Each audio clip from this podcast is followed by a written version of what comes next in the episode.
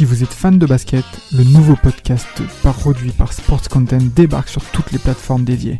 Forever, c'est le nouveau rendez-vous pour parler de l'actualité NBA, présenté par Maxime du Club 115 accompagné d'invités variés, à retrouver tous les mardis sur Spotify, Apple Podcasts et même YouTube. Alors n'hésitez pas, rendez-vous tous les mardis avec Forever.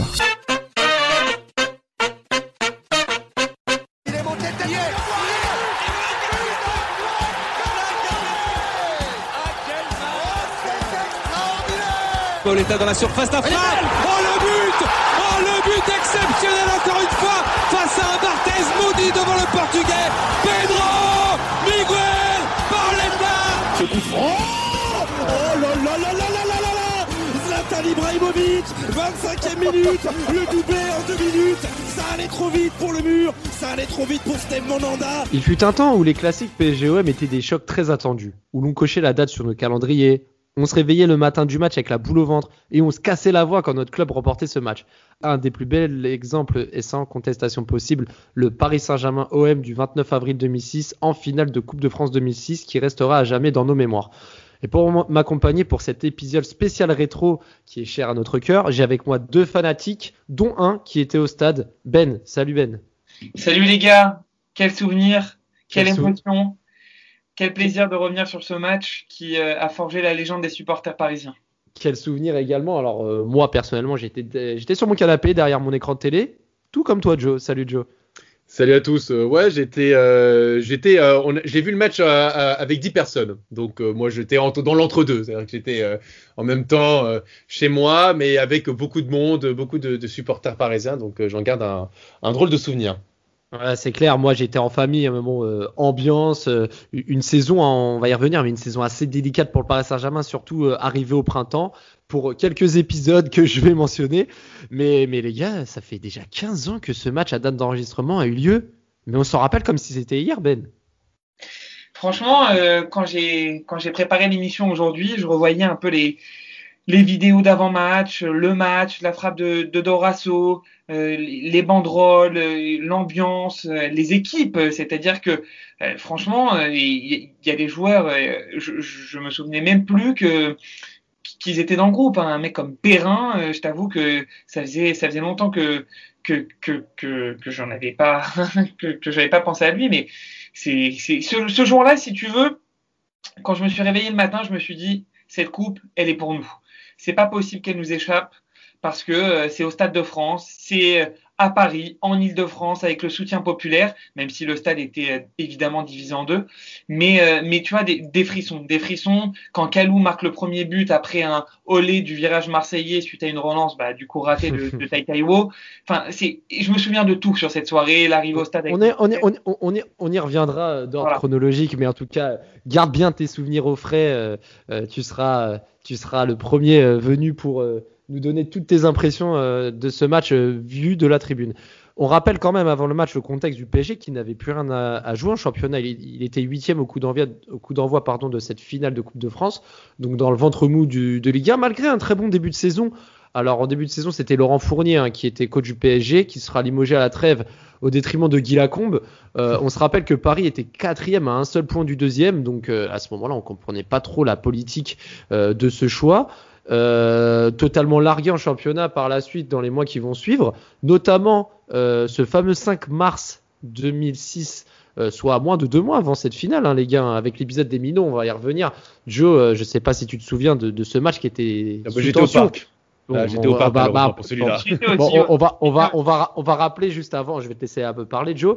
Euh, Pape Dupe qui décide d'envoyer l'équipe B et les Minots et l'équipe réserve euh, au Parc des Princes parce que euh, il n'acceptait pas le quota de 1000 places réservées euh, pour le parquage visiteur au lieu de 2000 pour éviter les, les violences, notamment en dehors du stade. Pape Diouf, il décide d'amener l'équipe B au Parc des Princes.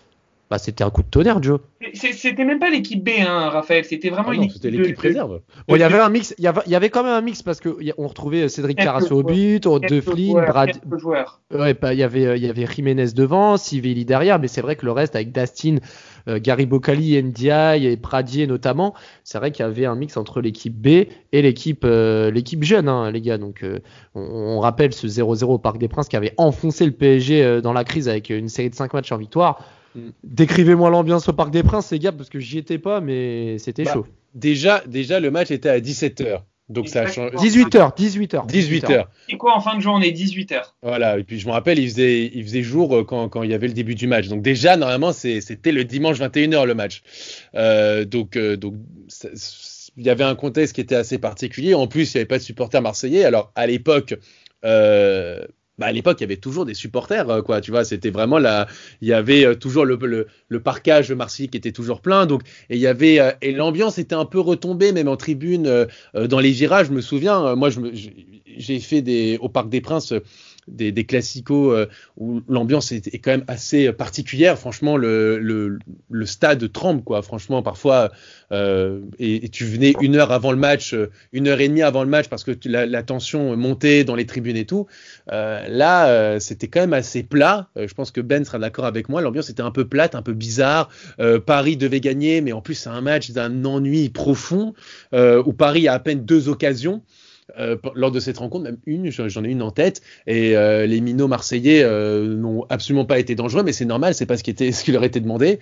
Et finalement, il y a un 0-0 d'un match insipide au possible, dans une ambiance insipide au possible, et dans un contexte franchement un peu bizarre et pas, super agréable. On s'en rappelle, on s'en rappelle très bien avec Bernard Mendy qui était sorti à la demi-heure de jeu parce qu'il était malade euh, sous les sifflets du parc. On voyait les Parisiens désabusés et les Marseillais fêter ce match nul comme une victoire à juste titre. Mais le PSG, il avait vraiment plus un agent au championnat et donnait tout en Coupe de France. On va rappeler le parcours du PSG qui sortait Vermeil en 32e de finale 4 à 0 à Bollard. Euh, en 16e de finale, Paris qui avait sorti au CR 1-0 sur un but de Paoletta, notamment euh, qui s'était illustré sur son aile de pigeon sur la barre trans- transversale. Ça, c'est vraiment un, moment souvenir. un, souvenir magnifique. En huitième de finale, Lyon-la-Duchère, euh, Paris Saint-Germain 3-0, avec l'unique but au passage au Paris Saint-Germain de Carlos Bueno et un doublé de Paoletta euh, remplaçant euh, ce soir-là. En quart de finale, Paris qui sort Lille 2-1 avec notamment le but d'un victoire inscrit par Paoletta, encore lui, d'un superbe enroulé en lucarne euh, opposé. En demi-finale, euh, Pancrate qui ouvre le score, euh, Nantes qui égalise et encore Paoletta qui, qui nous inscrit peut-être l'un de ses plus beaux buts euh, au Paris Saint-Germain, sa reprise de volée euh, sur Michael Landreau, dos au but, c'était enfin dos à, la balle qui arrivait derrière lui, c'était incroyable. C'est une ouverture exceptionnelle et, et- et limite à l'aveugle euh, Paoletta qui, bah, qui, qui reprend ce, ce- ce ballon de, de volée exceptionnel. Mais dans, un- dans un match où Paoletta ne devait pas jouer de base. Euh, alors, je sais pas s'il devait Oui, pas jouer ou s'il y c'était avait eu c'était un le grand coup de bluff. bluff, le coup de bluff euh, avant la rencontre et Exactement. était titulaire, ouais, exactement. Et, et à l'époque, euh, il n'y avait pas les réseaux sociaux comme on a aujourd'hui. euh, donc, c'est-à-dire que quand tu lisais une information quelque part, bon bah, c'était avéré. Et donc, moi, je, me souviens de, de ce match-là où, où, bon, moi, j'étais persuadé que Pauletta ne jouait pas. Et finalement, moi, je le découvre limite en tenue juste avant le match sur le point de rentrer. Je fais, mais c'est pas possible. euh, Il n'était pas. Et alors, tout le monde avait parlé donc du grand bluff euh, de Guy Lacombe et qui avait, qui avait marché puisque effectivement, Paoletta. euh, inscrit euh, ce but exceptionnel, mais Paoletta marque aussi un but magnifique en quart de finale contre Lille. Euh, c'est pour moi la dernière euh, grande saison entre guillemets. euh, je vais pas, voilà, euh, mais la dernière grande saison de Paoletta au PSG, euh, parce qu'après tu sens quand même qu'il, bon bah c'est normal, hein, l'âge qui avance. euh, Ouais, il avait déjà 32, il avait déjà 32 ans. euh. c'est ça. Et en 2006, euh, c'est quand même la dernière très grosse saison de Paoletta qui sauve à chaque fois le PSG. Euh, c'est lui qui marque, tu disais tout à l'heure, le but décisif contre Auxerre. C'est lui qui marque le... Bastia pour emmener le PSG en Ligue des Champions. Exactement, exactement le dernier match. Euh, c'est lui qui marque euh, le le comment ça s'appelle? Alors ça c'était les années précédentes parce qu'en 2006-2007 après il se qualifie pas, mais c'est c'est vrai qu'il marque. Mais en 2006 en tout cas, c'est lui qui qualifie le PSG euh, face à face à Auxerre. C'est lui qui qualifie le PSG face à, à Lille avec cette enroulé en lucarne opposée magnifique. C'est lui qui qualifie donc le PSG en demi-finale avec ce but exceptionnel.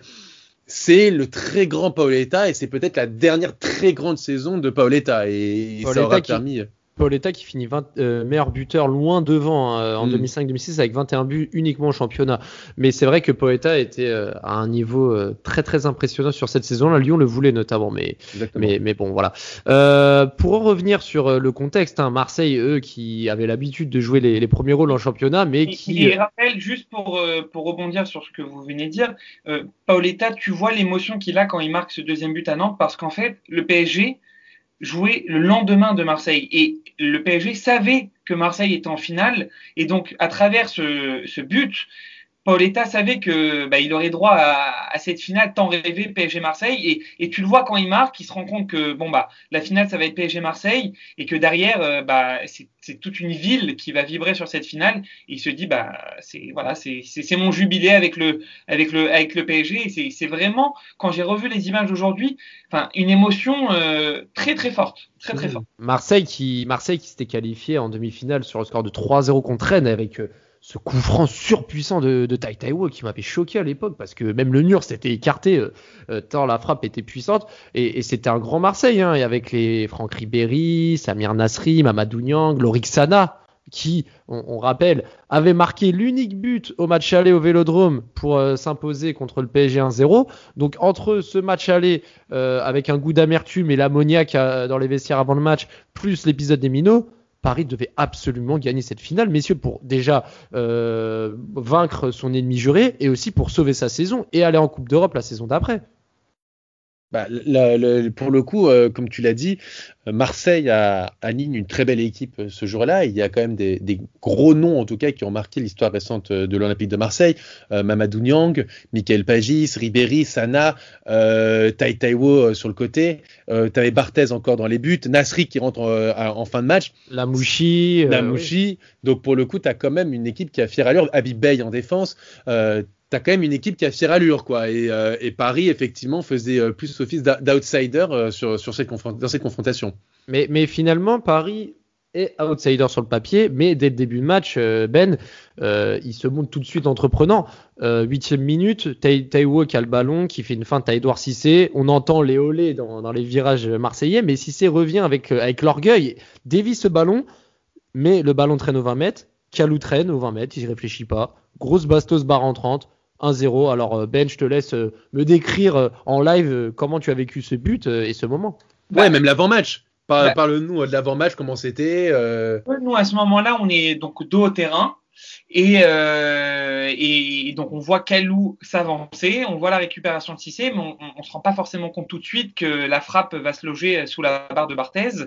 Et il y a une seconde où tu réalises que le ballon est rentré dans le but, que le but est valable, et là c'est une explosion de joie qui est, sensationnelle. Tout un virage à l'unisson qui crie, qui hurle, qui insulte aussi. Et euh, bon, après, euh, très rapidement, on, on, se rend compte que c'est le début du match, qu'il reste du temps, que rien n'est fait, mais tu sens à ce moment-là que, que Paris est au-dessus. Du moins sur la première mi-temps, D'ailleurs, sur la première mi-temps, Paris est rarement mis en danger. C'est surtout sur la deuxième mi-temps que Marseille est revenu très très fort avec pas mal d'occasions. On va y, revenir. Mais tu sens que le PSG a la main mise et, le but de Calou en début de match assez inattendu parce que c'est vrai que sur un classico en, finale, tu t'attends pas à marquer aussi rapidement. Tu t'attends euh, dans un premier temps un, match assez fermé, débloque la situation et là c'est là c'est l'ivresse en tribune et, et c'est des émotions euh, qu'on aime tant, qu'on aime tant en tant que supporter. Ah, c'est magnifique parce que Paris pouvait pas mieux commencer cette cette rencontre et Calou l'ivoirien qui aurait pu doubler la mise juste après sur un centre euh, de, de Paoletta et il la reprend euh, à du gauche à bout portant mais c'est Tai Taiwo qui qui compte ce ballon du dos. Et c'est vrai que euh, dans les minutes qui ont suivi, il y a eu un moment de flottement. Alors Niang qui va tirer sur les qui va arrêter le ballon à la 15e minute. Mais quelques minutes après, Pagis qui se fait à moitié faucher par Mendy qui était en retard, qui ne prend pas le ballon mais qui prend Pagis. Et, et l'arbitre ne siffle pas penalty. Donc selon vous, penalty, pas penalty? Objectivement, hein. là je vous, ah, je vous bah, parle avec objectivité. Penalty, hein, Objectivement, euh, Bernard, Bernard Mendy ne touche absolument pas le ballon, donc euh, penalty. Heureusement qu'il n'y avait pas la VAR pour le PSG à l'époque. Hein. Ouais. C'est vrai que c'est vrai que Pagis se fait littéralement faucher et euh, heureusement pour les Parisiens, l'arbitre euh, ne bronche pas sur sur cette action. Euh, 25e minute, on voit que le match euh, commence à être équilibré, on voit que Sana essaye de jouer euh, d'intimidation avec Kalou, il lui met un espèce de coup de coude qui bah, qui le fait tomber tout simplement. Ribéry qui arrive, on sent que le côté électrique de, cette, tension arrive, mais l'arbitre euh, ne sanctionne personne. Donc, euh, le, match reprend son cours. On voit également la Mouchi qui va rater un face-à-face euh, également. et Pagis qui va sortir sur blessure, messieurs, avant la pause, à la place de Rouma. Hum, vous pensez que c'est un tournant dans ce match, la, la sortie de Pagis? Pour moi, c'est clair parce que c'était un des meilleurs joueurs marseillais cette saison-là. Euh, et, euh, et, effectivement, pour le coup, la sortie de Pagis a fait, a fait du bien aux, Parisiens parce que sur la, après le premier but et l'ouverture du score de, de Calou, Paris a pas mal souffert contre, contre Marseille, sans non plus provoquer énormément d'occasions, on va dire dangereuses devant le but. Euh, ils n'avaient pas du tout, ils avaient plus du tout le contrôle du match. Donc euh, un mec comme Pagis qui est très important et qui était très bon aussi devant le but euh, pour les Marseillais, c'est quand même surtout pour faire rentrer Wilson Oruma. c'était c'était une bonne nouvelle pour Paris, c'est clair. Moi, à la mi-temps, donc Paris mène 1-0 à la mi-temps. Ben, euh, toi, tu es au stade, hein, comme, toujours. Euh, moi, j'étais comme toi avant le match, j'étais un peu serein. Je sais pas pourquoi. Paris m'avait euh, filé des sueurs froides, notamment quelques jours plus tôt contre Lens, où Paris menait 1-0 avec un but de Calou à la 80e et une égalisation sur penalty, une simulation d'Aruna Dindan, où Paris se faisait souvent revenir en fin de match. Mais là, je sais pas pourquoi. Paris menait 1-0. Marseille provoquait, Marseille était parfois dangereux, mais je ne sais pas pourquoi, mais moi je sentais vraiment Paris remporter ce match. Et à la mi-temps, comment ça se passait de ton côté? Tu partageais ce sentiment? Honnêtement, à la mi-temps, comme je t'ai dit, euh, pas trop de d'inquiétude parce que Paris a vraiment maîtrisé cette première mi-temps. C'est vraiment en deuxième mi-temps quand Marseille est revenu pied au plancher beaucoup plus agressif, un Riveri qui était beaucoup plus virevoltant, Nyang aussi qui faisait des appels beaucoup plus tranchants. Là, je me suis dit, ok, ils peuvent revenir. Ils ont d'ailleurs deux trois situations et, euh, et là derrière intervient un contre euh, fabuleux.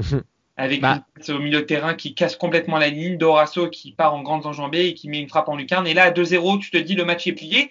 Et c'est là où Marseille va très rapidement réagir et installer le doute dans les Parisiens, alors que Calou a la balle du 3-0 euh, en frappant la barre. Donc, oh, ils ont pas mal d'occasions, Paris. Hein. Oui, on a, on, alors je vais revenir sur les étapes. été beaucoup plus décousu, mais euh, le sentiment au stade, j'étais jeune, hein, j'étais jeune en 2006, j'avais 13 ans, donc euh, j'ai pas le regard que je peux avoir maintenant sur le football, mais c'est vrai que à la mi-temps, tu sentais que que le match ne pouvait pas échapper au PSG. Et début de deuxième mi-temps, ah. bah, nous a donné raison. Hein. Alors Joe, dans cette deuxième mi-temps, pour moi, je la coupe en deux mi-temps. Il y a eu deux mi-temps dans cette deuxième mi-temps. Il y a eu la première deuxième mi-temps totalement à la maîtrise du PSG. Et cette deuxième, deuxième mi-temps de cette deuxième mi-temps pour les Marseillais. On va venir sur la première deuxième mi-temps. Parce que Pauletta, à la 47e minute, qui, tente sa chance au 20 mètres, mais Barthez repousse parce que la frappe n'était pas non plus surpuissante. Mais, mais Dorasso, à la 48e minute, qui part du milieu de terrain. Alors, Vikash Dorasso, pour les plus jeunes auditeurs, c'est un joueur qui, euh, bon, qui, n'est pas dans le cœur de Joe. Hein. On l'a très bien compris euh, sur un, autre podcast. Mais, mais, oh, mais, mais sur cette action, il a décidé de prendre ses responsabilités. Il n'avait marqué, marqué aucun but au Paris Saint-Germain cette saison-là. Et là, il part il avait marqué uniquement un but avec l'équipe de France. Contre Chypre, exactement. Mais avec le Paris Saint-Germain, aucun. Et là, il déboule, il est au 25 mètres, personne l'attaque et il tente sa chance. Une frappe magnifiquement croisée à du poteau. Barthez n'y peut rien. Moi, je revois encore la célébration où Pauletta il tente de le soulever avec sa jambe droite, etc. Il perd son serre-tête et tout le monde lui saute dessus comme si c'était un événement encore plus euh, dans ce contexte-là. Mais euh, Joe, ce but-là, il, sort de nulle part. Bah, l'homme qui se cache euh, dès qu'il y a une touche, effectivement, une de ses rares, une de ses rares bonnes actions Paris Saint-Germain, on va dire, effectivement. Oh, ça, aurait été, t'es dur, dur quand même, t'es ah, dur. Bah, sortez-moi une autre bonne action de Vicage de Rasso dans son passage au PSG, je l'attends. Ah, son, centre, euh, son, centre, contre Lille sur la tête de Pauletta en début de saison, ça, ça m'avait marqué. Mais c'est vrai que bon, bon je te laisse continuer. on est vraiment sur du détail, euh, effectivement. Bon, alors ça sera, c'est au bon moment. Hein. Attention, on va pas critiquer, hein, ça c'est très bien. Il est sorti de son chapeau. La seule fois ou une des rares fois, c'est pour une finale et sur un but qui est euh, historique, en tout cas mémorable encore aujourd'hui pour le PSG. Euh, mais euh, mais c'est un, c'est un sacré but euh, que marque Vicage de Rasso. Mais les deux buts parisiens hein, sont quand même magnifiques dans ce match. Franchement, pour le coup, ils se sont pas loupés.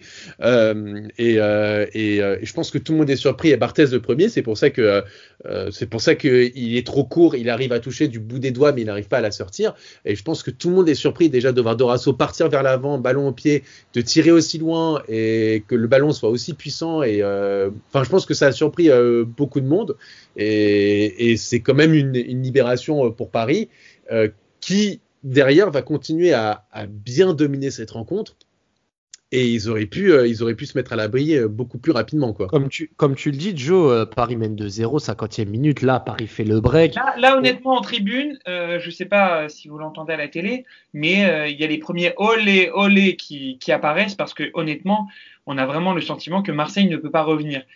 Et quand Kalou frappe la barre, je me rappelle très bien me, tourner vers mon père et lui dire Bon, c'est pas grave, on va gagner 2-0. Et c'est là, ouais. du football ça va très très vite. Comme tu dis, comme tu dis Ben, dans la foulée, Paris va toucher même deux fois les montants. Euh, à la 55e minute, Kalou qui hérite d'un ballon au niveau des 6 mètres demi-volée, il se pose pas de questions.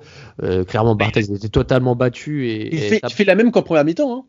Ouais, il fait la même. Hein. Il tire sans se poser de questions, avec pleine puissance. Et, là, ça fait barre rentrant, l'autre ça fait barre sortant. Là, là pour le coup, pour le coup, peut-être qu'un plat du pied aurait pu suffire parce qu'il était vraiment un bout portant. Mais bon, dans tous les cas, il a, il a, sa frappe est quand même belle. Jérôme Roten, cinq minutes après, touche le poteau côté ouvert euh, sur coup franc euh, de Fabien Barthez qui était sur le, ballon hein, lors de ce coup franc, mais, mais il n'empêche que le ballon était quand même très bien placé. Edouard Cissé qui va également tenter sa chance à la 64e minute, mais Barthez va repousser cette fois le ballon. Là, Paris est vraiment tout proche du chaos.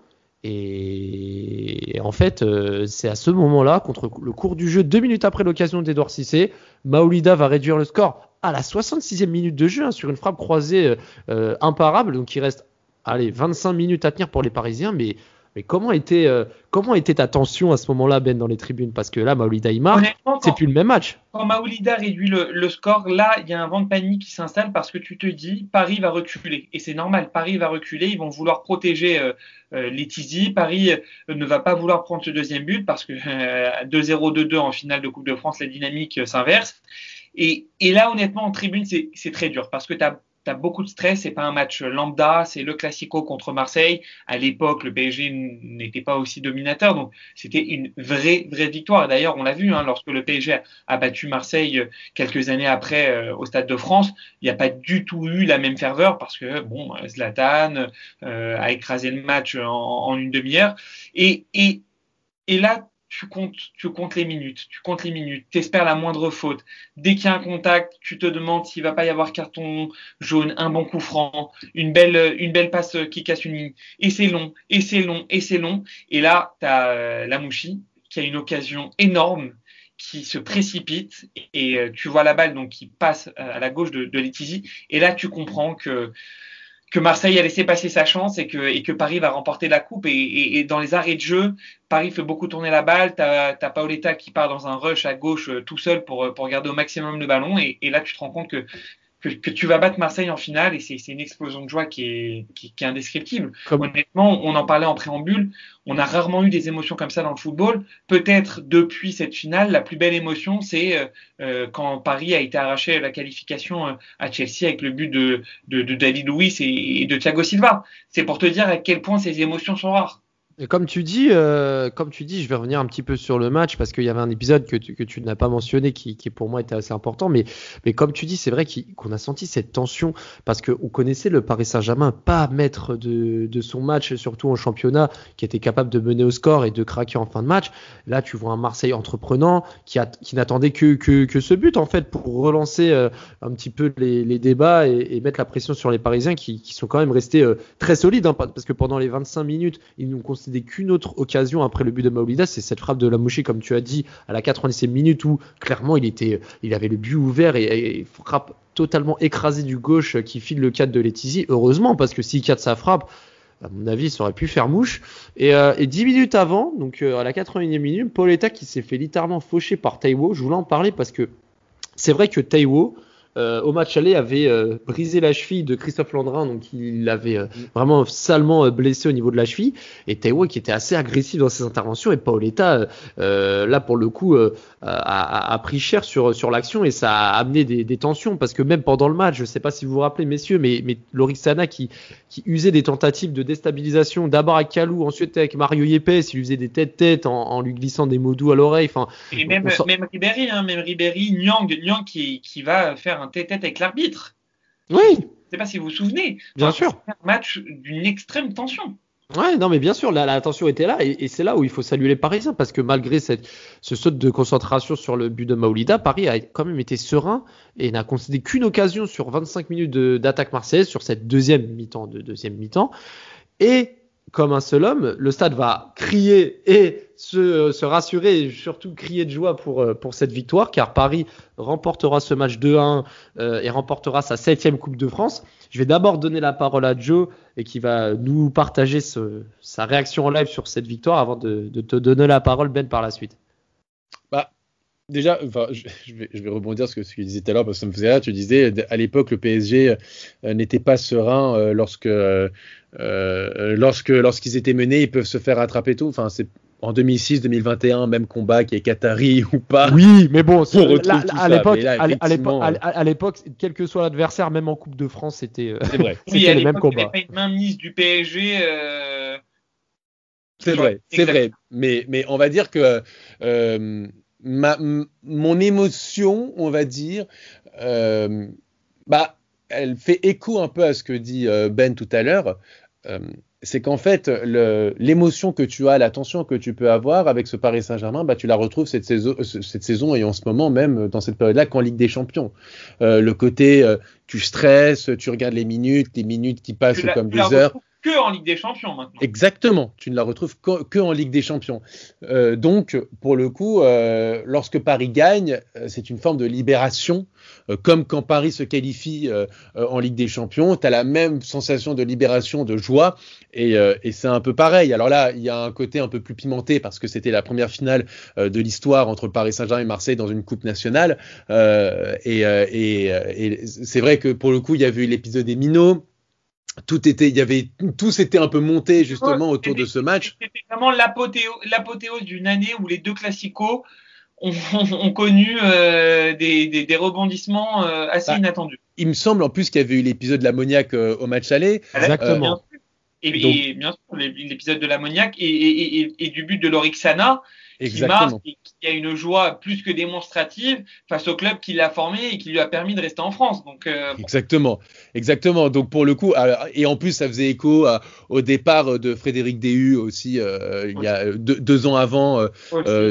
Donc, donc Fabri- et Fabrice Fiorez aussi. hein. bien sûr, et le grand Fabrice Fiorez euh, l'année d'après, euh, qui, qui restera dans les mémoires des deux clubs. Et, euh, et donc, pour le coup, voilà, c'est vraiment l'apothéose de tout ça. Et, euh, et c'est vrai que le Paris Saint-Germain de l'époque, c'était pas celui euh, de cette période-là où euh, les titres se faisaient plus rares, même si quand même Paris arrivait à gagner en, en Coupe nationale, mais les titres se faisaient plus rares. Donc, remporter une coupe et en plus de ça face à l'Olympique de Marseille. Ah, c'est- C'était aujourd'hui, c'était presque la Ligue des Champions euh, pour, pour ce Paris Saint-Germain là cette Et- saison quoi. Et, et- et, bah, honnêtement, hein, tu vois, dans les émotions euh, en tribune, je, je parle même pas du Final 8 parce qu'on n'y était pas, mais euh, ce match-là fait partie de, de mes top 3. Et comme le disait euh, euh, Raphaël, euh, c'est vrai que j'assiste à, beaucoup de matchs et, et pour que autant d'années après il soit dans le top 3, c'est que c'était vraiment une émotion assez unique. Mmh. unique. Et, c'est- pour ça qu'on va rebondir sur un prochain podcast où on parlera un petit peu des, fluctuations d'émotions du PSG post et pré-Qatari, euh, car c'est vrai qu'à l'époque euh, euh, du PSG de Colonie Capitale ou même Canal+, etc., c'est vrai que Paris ne roulait pas sur l'or, avait beaucoup de dettes à rembourser et les, les mercatos n'étaient pas aussi flamboyants qu'aujourd'hui. Et, à l'époque, une victoire en championnat contre Le Mans ou, même des troisième places, des deuxième places était synonyme de, de succès pour nous. Alors imaginez une victoire en Coupe de France contre l'ennemi juré l'Olympique de Marseille qui, à l'époque, on peut le dire, terrassait le PSG en championnat euh, pendant quelques années, ils étaient clairement au-dessus. C'était vraiment euh, un sentiment de révolte et de, et de soulagement surtout en cette fin de saison difficile. Pour terminer ce podcast, je vais te laisser parler Ben. Tu, tu vas nous faire partager un peu l'émotion après match. Comment vous avez fêté cette victoire euh, Comment ça s'est Bah, terminé tout ça quand, quand il y a eu le coup de sifflet final, euh, donc une émotion, euh, comme, euh, comme vous pouvez l'imaginer, assez, assez unique en tribune, on avait l'avantage d'être à Paris, nous, donc on a pu rester pendant très longtemps dans le Stade de France pour fêter euh, cette victoire avec les joueurs. Fabrice Pancrate qui vient avec la coupe au bas du virage, tous les joueurs qui étaient vraiment dans une, dans une euphorie qui faisait vraiment plaisir à voir après une saison aussi compliquée. Les supporters marseillais qui, eux, bah, ont déserté très rapidement le, leur virage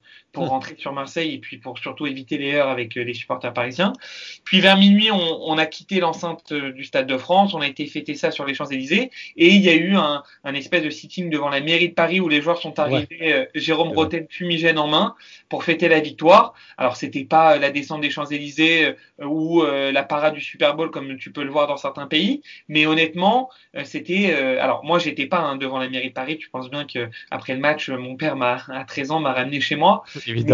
Euh, c'était des images euh, bah, qu'on a qu'on a plus connues. Alors il y a eu effectivement euh, des célébrations au, Trocadéro, mais là c'était une vraie célébration totalement spontanée, totalement spontanée, pleine de bonheur bah, d'avoir battu Marseille et d'avoir remporté un trophée après une année aussi compliquée. Donc non non un, des plus beaux souvenirs qu'un supporter parisien a pu vivre sur ces dernières années. Et sur ça.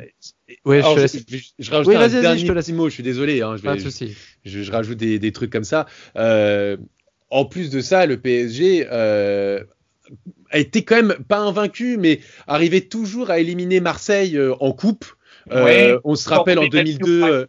Boskovic, bien sûr. Exactement, en 2002, le tir, les tirs au but et l'arrêt de, de, de d'Alonso sur la ligne. Euh, tu l'as dit, Boskovic, Sorin. En 2003, en 2003 aussi, en 2003 aussi, où Fiorez marque en prolongation 2-1 au Parc des Princes et Pochettino qui ouvre le score aussi.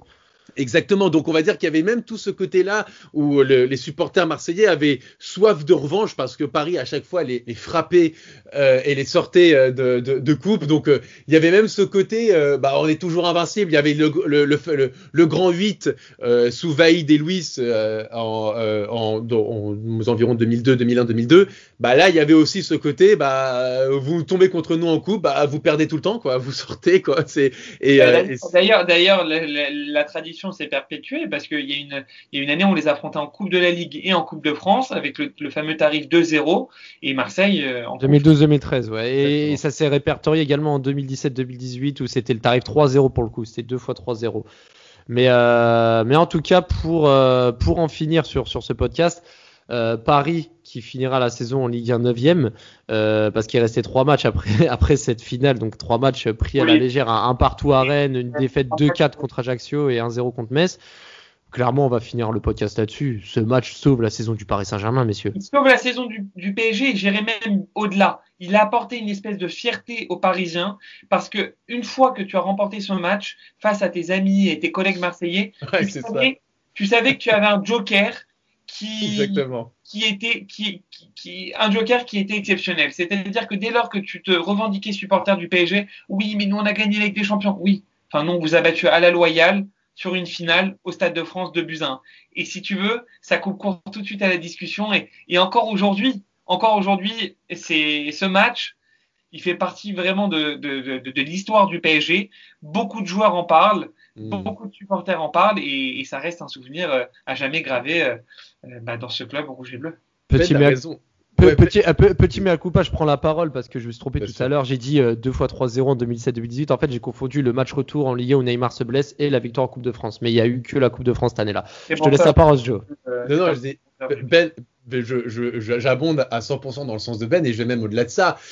Euh, à cette époque-là, supporter le PSG, c'est pas comme aujourd'hui, quoi. C'était un peu la honte franchement, les gens, quand ils disaient Ah, ils supportent le PSG, ah, d'accord, on était un peu, on était. on était une minorité, il faut le dire. On était ah la bah, minorité à chaque ah fois. Bah, on était au centre de raillerie, quoi, parce que t'avais Marseille, t'avais euh, avais Lyon, et PSG, c'était un peu le club de la loose, euh, qui avait toujours des problèmes, toujours des trucs. Et donc là, pour le coup, euh, on pouvait arriver le torse bombé en disant, euh, et, Ben a parfaitement résumé, je me rappelle l'été euh, qui a suivi cette victoire, euh, je rencontrais des supporters marseillais, et alors? Ah, pas trop dur, hein. et, les discussions tournaient court parce qu'ils étaient dégoûtés, quoi. Et c'est vrai qu'à l'époque, quand t'es supporter du PSG, c'est pas du tout comme aujourd'hui. Euh, T'avais cette fierté et, euh, et, qui perdure encore même aujourd'hui parce que les Marseillais, bah, ils ont toujours autant de mal à, à, à battre le Paris Saint-Germain et en coupe, en tout cas, dans, au-delà du championnat, bah, le PSG reste toujours invaincu, que ce soit en Trophée des Champions, on l'a vu récemment, ou encore en Coupe de France, Coupe de la Ligue, bah, Marseille n'arrive toujours pas à battre le Paris Saint-Germain, et c'est quand même une belle fierté pour les supporters du PSG de perpétuer en tout cas cette, cette invincibilité. La belle fierté, c'est vraiment les maîtres mots du sentiment que nous, supporters parisiens, avons ressenti lors, de cette finale. On a, on a retrouvé de la fierté et une espèce de, voilà, de côté fervent à, démontrer nos couleurs pendant, pendant l'été qui suivait, pendant nos, vacances et autres. Donc c'était vraiment des beaux moments qu'on a, qu'on a partagés. Un petit coucou notamment aux confrères de À la commanderie podcast dédié aux Marseillais, produit par Sports Content. Il faut, le, faut les saluer parce que quand même 15 euh, ans après, je prends toujours euh, de bons souvenirs avec vous, messieurs, de, reparler de ces bons moments. Euh, on va vous laisser sur, ces mots. Merci à vous, les gars, d'avoir été présents. on aura l'occasion hein, de, reparler de matchs mémorables, aussi bien sur la note positive que négative, mais qui nous ont fait vibrer en tant que supporters parisiens et sur ce pourquoi on est là aujourd'hui et, comme tous les autres jours à, à discuter football et du Paris Saint-Germain.